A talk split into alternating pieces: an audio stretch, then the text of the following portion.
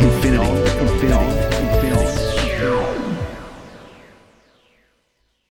So I'm talking with Mister Robert Miller. He's a general surgeon and a, a transplant specialist, and he's one of the group of doctors who wrote the open letter on the thirty-first of August to the Premier of Victoria, Dan Andrews, questioning the level of lockdown that's happening in Victoria and actually has been extended since that original letter was sent. So good morning, Bob, and thank you for talking to me. Good morning, Piers. I wanted to ask you first about fast testing, because I've read and heard a bit about its use in Europe at airports. If you arrive in certain countries, uh, they'll, they'll give you a test straight away, and, and if you if you pass the test, then then off you go. You're, you're free to travel and move around. But are the results of those tests reliable? And, and if so, should we be using them in, in Australia and Victoria? Piers, there's a lot of discussion about testing right across the uh, world, and at the present time we're using a, a test called the P C R, which is a nuclear a D N A, R N A test, if you like, uh, and that's looking for virus particles. And that's uh, relatively complex but made easier by the technologists to do, but it takes time, and that generally time has been shortened over the last few months from out to five days down to about one day, but it can be even done quicker, but not much less than three hours. So it's a time constraint in terms of getting an answer very quickly, which obviously is important to give a biological passbook to someone if they want to move from one spot to another. So a limitation of that test is the time that it takes, but it has a fair degree of sensitivity and specificity, so that's why it's been used, and it's relatively cost effective.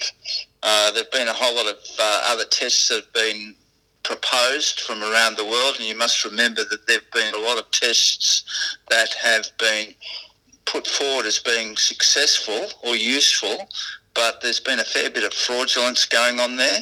Right. And uh, the specificity and sensitivity of a lot of these proposed tests are not very good, so they're not terribly helpful in terms of really making the diagnosis.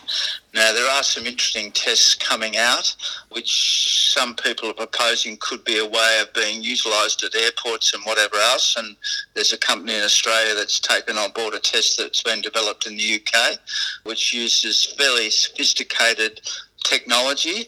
Uh, I don't know how expensive it is to do one of these tests, but it's certainly very quick, and I certainly don't know, or no one really knows the accuracy of that test at the moment, but uh, some people have questioned whether it would be accurate or not. But I think um, we are moving into the brave new world of technology uh, increasingly, and certainly one would feel that some of these new technologies could be the answer for giving us an accurate and uh, quick test. I think they've been using them in Germany for, for quite a while now, several months. Um, well, uh, they're using still mainly the P C R in Germany, I think, but just getting it down to a quicker time. Some of the other tests have not really got the specificity or sensitivity that you'd like to be accurate with regards to a predictive value of that test. Mm-hmm. Um, but the the most sophisticated test that's talked about at the moment, which is talked about as a, you know, something you could use at airports, is using nanocellular microscopy and and artificial intelligence to be able to give us an answer in, in something like under a minute, right, which would be very impressive if we could do that. Okay, and in Germany, that, that the test that they're doing, which in the main, that the same one that we're doing in Australia, so they've just got uh, they've got the system down pat, so they can get the results in what sort of time frame? Well, my understanding is around three hours I'll get a result. Mm. Um, so, but whether that, I don't know that that's totally um, instituted across the whole of Germany, but certainly that's where they're headed towards. So the main thrust from anyone doing testing is looking at different types of tests, the, the accuracy of that test and how quickly you can get the result. And uh, obviously there's a whole lot of different areas that people are, are talking about doing these tests. And one, one way is, is having test kits that you can actually do at home, like a, a pregnancy test, but they're not terribly accurate or terribly sensitive. Uh, so although they're, they're being put forward by commercial companies as being a good way to make a diagnosis, it's not a terribly accurate way to make a diagnosis. Europe's doing a completely different approach now, and they have had a, a sort of a, an uptick in, you know, another wave of cases emerging in France and Spain and, and the U K. The COVID Doctors Network, which you're a, a signatory to that open letter to the Premier of Victoria, you are recommending less restriction for a, for a bunch of reasons, and in essence, it's because the the the side effects of lockdown are so dire that you could argue that they're actually worse than, than COVID disease itself. The depression, the suicide, the failed businesses, the elderly being isolated, families being disconnected from each other. What would you recommend from the European experience we do in Victoria? The interesting fact at the moment that uh, people are starting to s- discuss is that there's uh, uh, a second wave in Europe, or a resurgence in Europe, whichever way you look at it, depending on the genomics of the virus. Mm. If you look at that situation, there's uh, an increasing number of people once again being diagnosed with uh, COVID. And then if you look at the death rate compared to the first wave, the death rate is down substantially.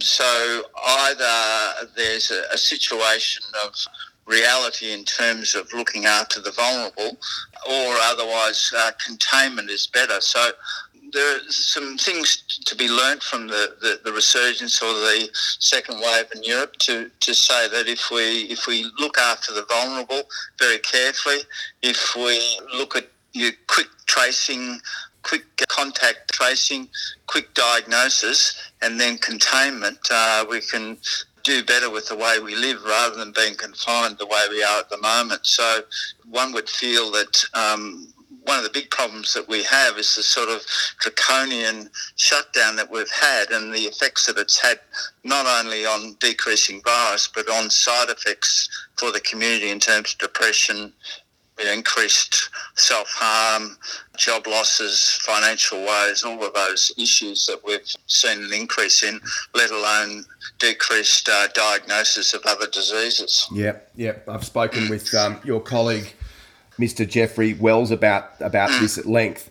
I don't think our group's really saying, you know, don't have lockdown strictly, but really what we've wanted in a lot of ways is to have better information and better community discussion rather than a blanket rule from the government, which has created fear and has continued to create fear. We're, we're, we're wanting, in a sense, a, a better communication of what's happening and, and the realities of what's happening and whether it's actually achievable or not. So, you know, my belief is that, and I think a lot of our group and a lot of other people would believe, that getting down to five cases per month is probably not realistic, and certainly getting down to no cases uh, uh, or, you know, having a cl- complete eradication program is is is a bit fallacious, really. And, so, so did you uh, not, say not, not achievable? So, you know, it, and the present standards of, of uh, numbers that they're looking at, we probably only would get down to stage three lockdown and not go lower, really. So that was five cases per day or month? Uh, that's five cases per day. Okay, yeah. But taken over an average of two weeks. So, you know, if you lower it, if you have zero, zero, zero, and then have ten cases or fifteen cases, then you can get down to five cases over those three days, for argument's sake. Yeah, yeah. So then, really, what you're saying is that is that elimination is a, is an unrealistic goal. Oh, I think I think so, and and I think uh, as we see in uh, in our fellow states, particularly New South Wales, they've been very good at contact tracing mm. and uh, locking down those those hotspots, and uh, I think that's where we have to go to, rather than a blanket rule across the state, which is making uh, misery for everyone, particularly in areas where there's no disease whatsoever. So, mm, mm, yeah, I yeah. think that's important. Yeah. Um, look, you know, at the end of the day, the disease is contagious. The d- disease has a fatality rate.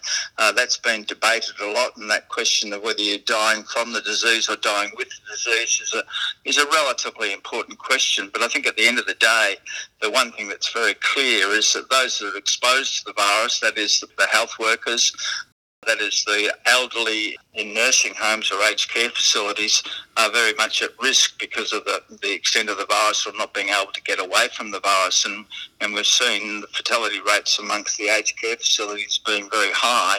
Uh, so we need to be very cognizant of that and very careful with how we open up those areas or look after those areas. And that's one of the big issues that uh, needs to be addressed, really. Mm. It tends to be a disease that does affect the elderly and over, over sixty-five age group, particularly those with comorbidities, most vehemently.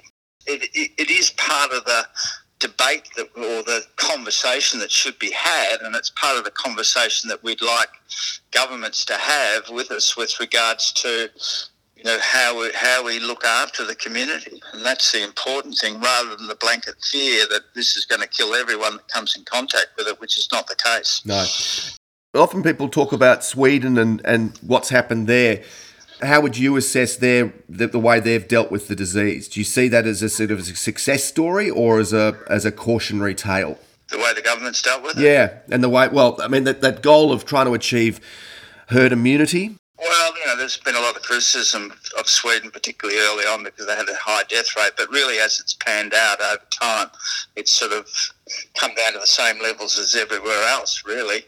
So, you know, they've they've got the same results in it, in, in a sense, in figures as everyone else has got now, um, and they haven't locked down and they've looked after their economies. So, you, you, you know, in a lot of senses, you can't criticise it.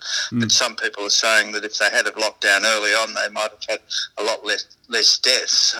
So there's there's swings and roundabouts a bit. Um, at the end of the day, Sweden's had a little bit of an upsurge, but their death rate's very low again, like the rest of Europe at the moment. So obviously they're looking after the appropriate people fairly well now. Yep, yep. Mm.